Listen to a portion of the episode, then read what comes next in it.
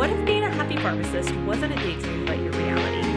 Hi, I'm Sierra Richards. I'm a pharmacist who experienced burnout early in my career, overcame it, and am now living a life that makes me happy and healthy.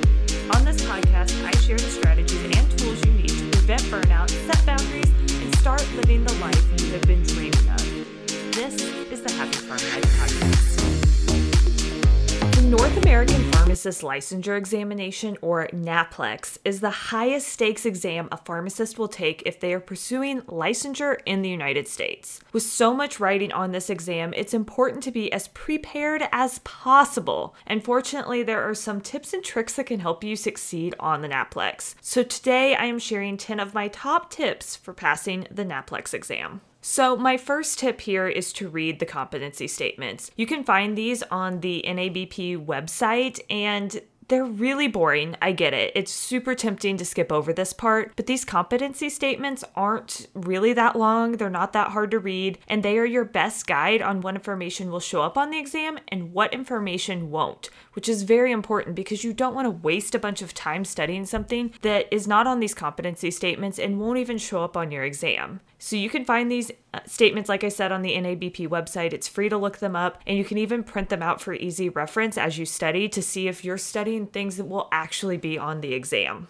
So, my second tip here is to start preparing sooner rather than later. I know that it is extremely tempting to put this off. You have a lot on your plate right now. You're getting ready to get to graduation, walk across that stage, get your diploma that you've been working so hard for. You're trying to find a job, or you maybe have a residency and you're moving across the country looking for a new place to live. And all of that is way more exciting and fun than studying for this exam. I get it. I have been there, and I was somebody who studied hard for only three weeks because I put the exam off and I passed. I will tell you it did work. You can cram and it can lead to success, but it also led to a lot of unnecessary anxiety that I don't want you to experience. So even if you only start incorporating a couple study sessions a week or maybe 15 minutes a day of studying calculations while you're still in rotations, while you're getting ready to graduate and do, finding a job, doing all of the things, you will thank yourself later because it can reduce the amount of time that you need to study closer to the exam. It's going to give you the ability to take more breaks whenever you're in the really depths of studying that is, you know, that couple weeks leading up to the exam that really requires a lot more attention. And the other thing is, you may give yourself enough time to re review the tricky subjects that are coming up in your studying that you wouldn't have time to re review if you didn't give yourself plenty of time to go back and look at concepts that maybe are harder, like HIV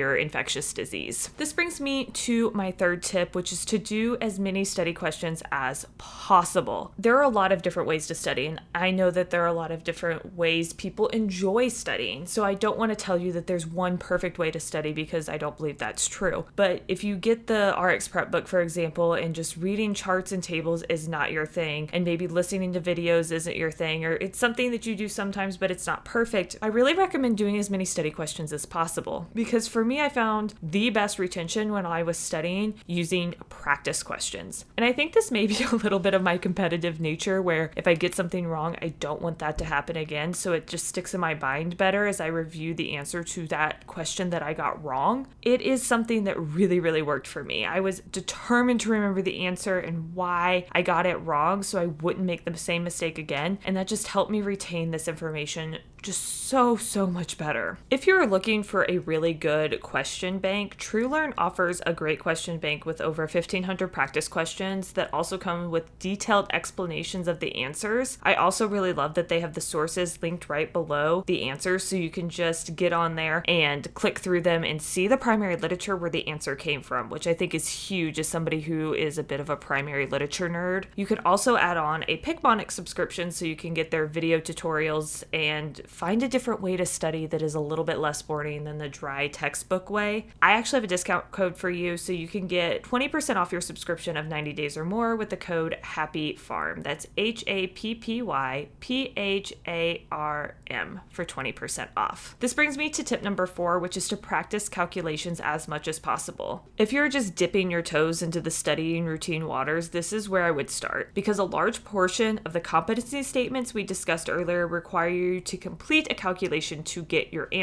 For example, you're doing like weight based dosing and using somebody's weight to figure out what medication dose they would get. Basic calculations like that, all the way to doing complex different calculations using a patient's labs in order to figure out like corrected calcium. So while you have six hours to complete your questions, you have 225 questions in this exam, by the way. You don't want these calculations to slow you down or prevent you from being able to spend time thinking through these more complicated clinical questions that will come up if you read the competency statements. There are a few of those, and while they're a smaller percentage, those questions do take more time. Also, there's some problems on here that might come up that are like really in depth, and you don't want to know part of the answer or how to do some of the calculation but not get to the final answer. So there's like multiple choice questions, but there's also open response. So you may find a significant portion of them are open response depending on what kind of test you get. Some of you will be lucky and maybe get a lot of multiple choice ones where you have an answer to work back from if you get stuck. But but you may not have that option. You may have to put something down and you don't have a backup answer. You have to come up with your own answer and type it into the question answer box. So if you get in those situations, you want to be confident in whatever number that you're putting in that box. So here are my recommendations start practicing calculations daily, make it part of your routine, and even if it's only 15 minutes to begin with, you are making progress. And then you can increase the amount of time you spend on your calculations as your exam day gets closer. So, for example, you can start out with 15, and then maybe a month out, you move to 30, and then in the two weeks out, you move up to an hour a day of calculations as you're spending more and more time studying. But this is where you should start. At least start getting something down on paper. So, tip number five is to practice your calculations with the right calculator. So, again, going to the NABP website, there is a guidebook about the exam that I highly recommend that you check out. But having the right calculator is very important. And here is why because you're going to have that muscle memory down if you're using the calculator that you're going to use on exam day, and you're not going to be trying to figure out the calculator while trying to figure out the answer to the question. That's just going to cause you more stress and anxiety on test day. So if you're already prepared and you're used to using the type of calculator that is going to be available to you on that day, it's just reducing that stress and anxiety. And if you're already a nervous test taker, you don't want to add to that at all. Take it away. Use the calculators that you're going to have on exam day. So you're automatically going to get provided with an online scientific calculator. This is like built into your exam window, and you're to get to practice with one of those calculators now because I'm to be linking down below a free version of a calculator. I don't think it's probably the same calculator. I was told it was something similar. It's what I used to practice back in the day, and it is just to make it easier for you to see what you're to have available to you on exam day, how to find the functions that you're to need to answer the questions that may come up, and do all of the calculations that are on those competency statements that we talked about earlier.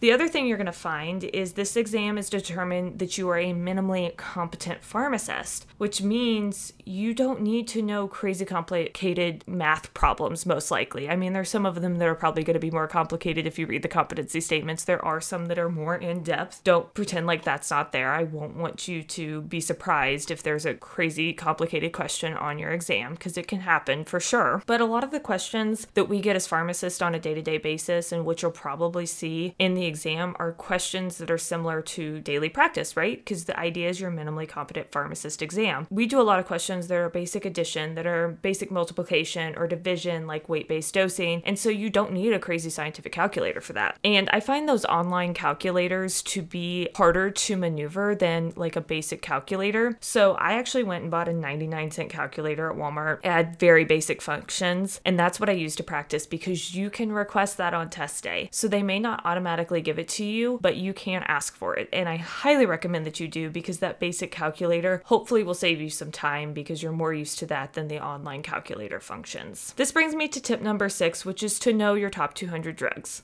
Again, what do you think you need to be deemed a minimally competent pharmacist? I would say that basic drug knowledge is going to be on that list, and the competency statements that you find on the NABP website would agree with that sentiment. You need to know things like your top 200 drugs forwards and backwards. Study the medication brand names and generics. Know your common serious side effects and mechanism of action and top counseling points for these drugs because they are the drugs that pharmacists see most, and a minimally competent pharmacist likely should know them. And if you're looking for a way to study these that is way more fun than reading your RX prep book or even doing those questions in TrueLearn that I talked about earlier, I recommend checking out Memory Pharm's Top 200 Drugs coloring book because it is a really fun resource and it can feel a little bit more relaxing as you're studying compared to, you know, just reading a textbook or doing a bunch of practice questions. Tip number seven is to make a test day game plan. Now, you can bet that top athletes don't go into a high stakes game without a solid plan, and you shouldn't go into your exam day without a plan either. Map out exactly how you're going to get to and from your test site. What time do you need to leave? Where are you going to get breakfast? Where do you need to park? Answer all of those questions, book a hotel if you need it and make sure you have everything you need so you're allowed into the exam room.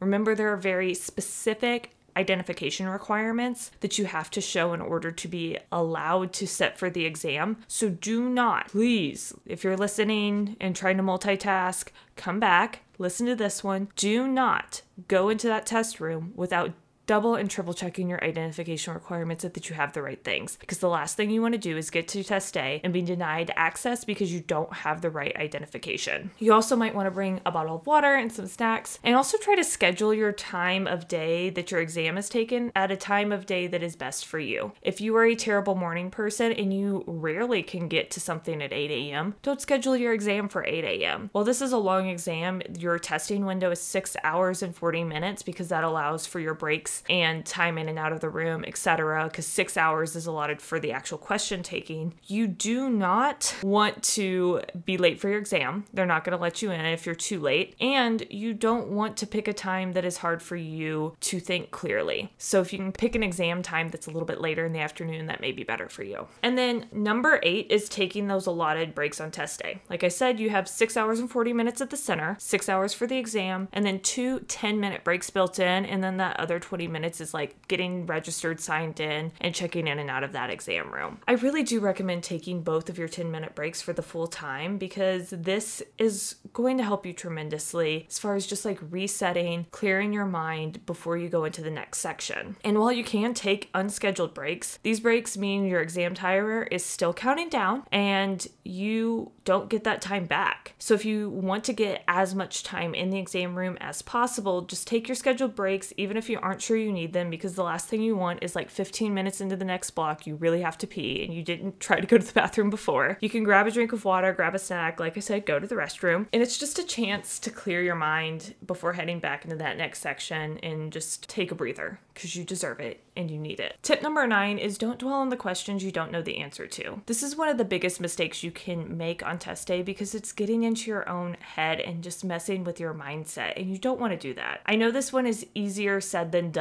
but you're never going to know the answer to every question you get asked in the pharmacy. So it also makes sense that you won't know the answer to every question on your exam, and that's okay because the great news is you don't need to get a perfect score in order to pass the NAPLEX. Another thing I want you to remember if you didn't know this already is that 25 of the 225 questions aren't even scored. These questions are practice questions, just try them out for possible future exams. So you may be wasting your time thinking about a question that's not even part of your score. That is such a waste of your time, energy, and your mindset. That's just not needed. Don't fall into that trap. If you don't know the answer to a question, there is no penalty for guessing the wrong answer. So make sure you answer every single question with your best educated guess and then just move on if you don't know the answer for sure, because dwelling on it is definitely not going to make things easier or better for you. And this brings me to my last tip, tip number 10. You won't feel 100% ready, and that's okay. No matter how long you are a pharmacist, there is always more to learn. There are new drugs coming out every single day, there are thousands of medications on the market. You don't need to be perfect perfect or know it all to pass the NAPLEX. You just need enough questions answered correctly to be considered a minimally competent pharmacist. Actually, getting what is considered an easier question right, thinking things like maybe brand or generic or brute force memorization of a mechanism of action, is actually worth more on this exam than, say, a complicated question about chemotherapy treatment that is very nuanced for a patient. Because again, the whole goal is minimally competent pharmacist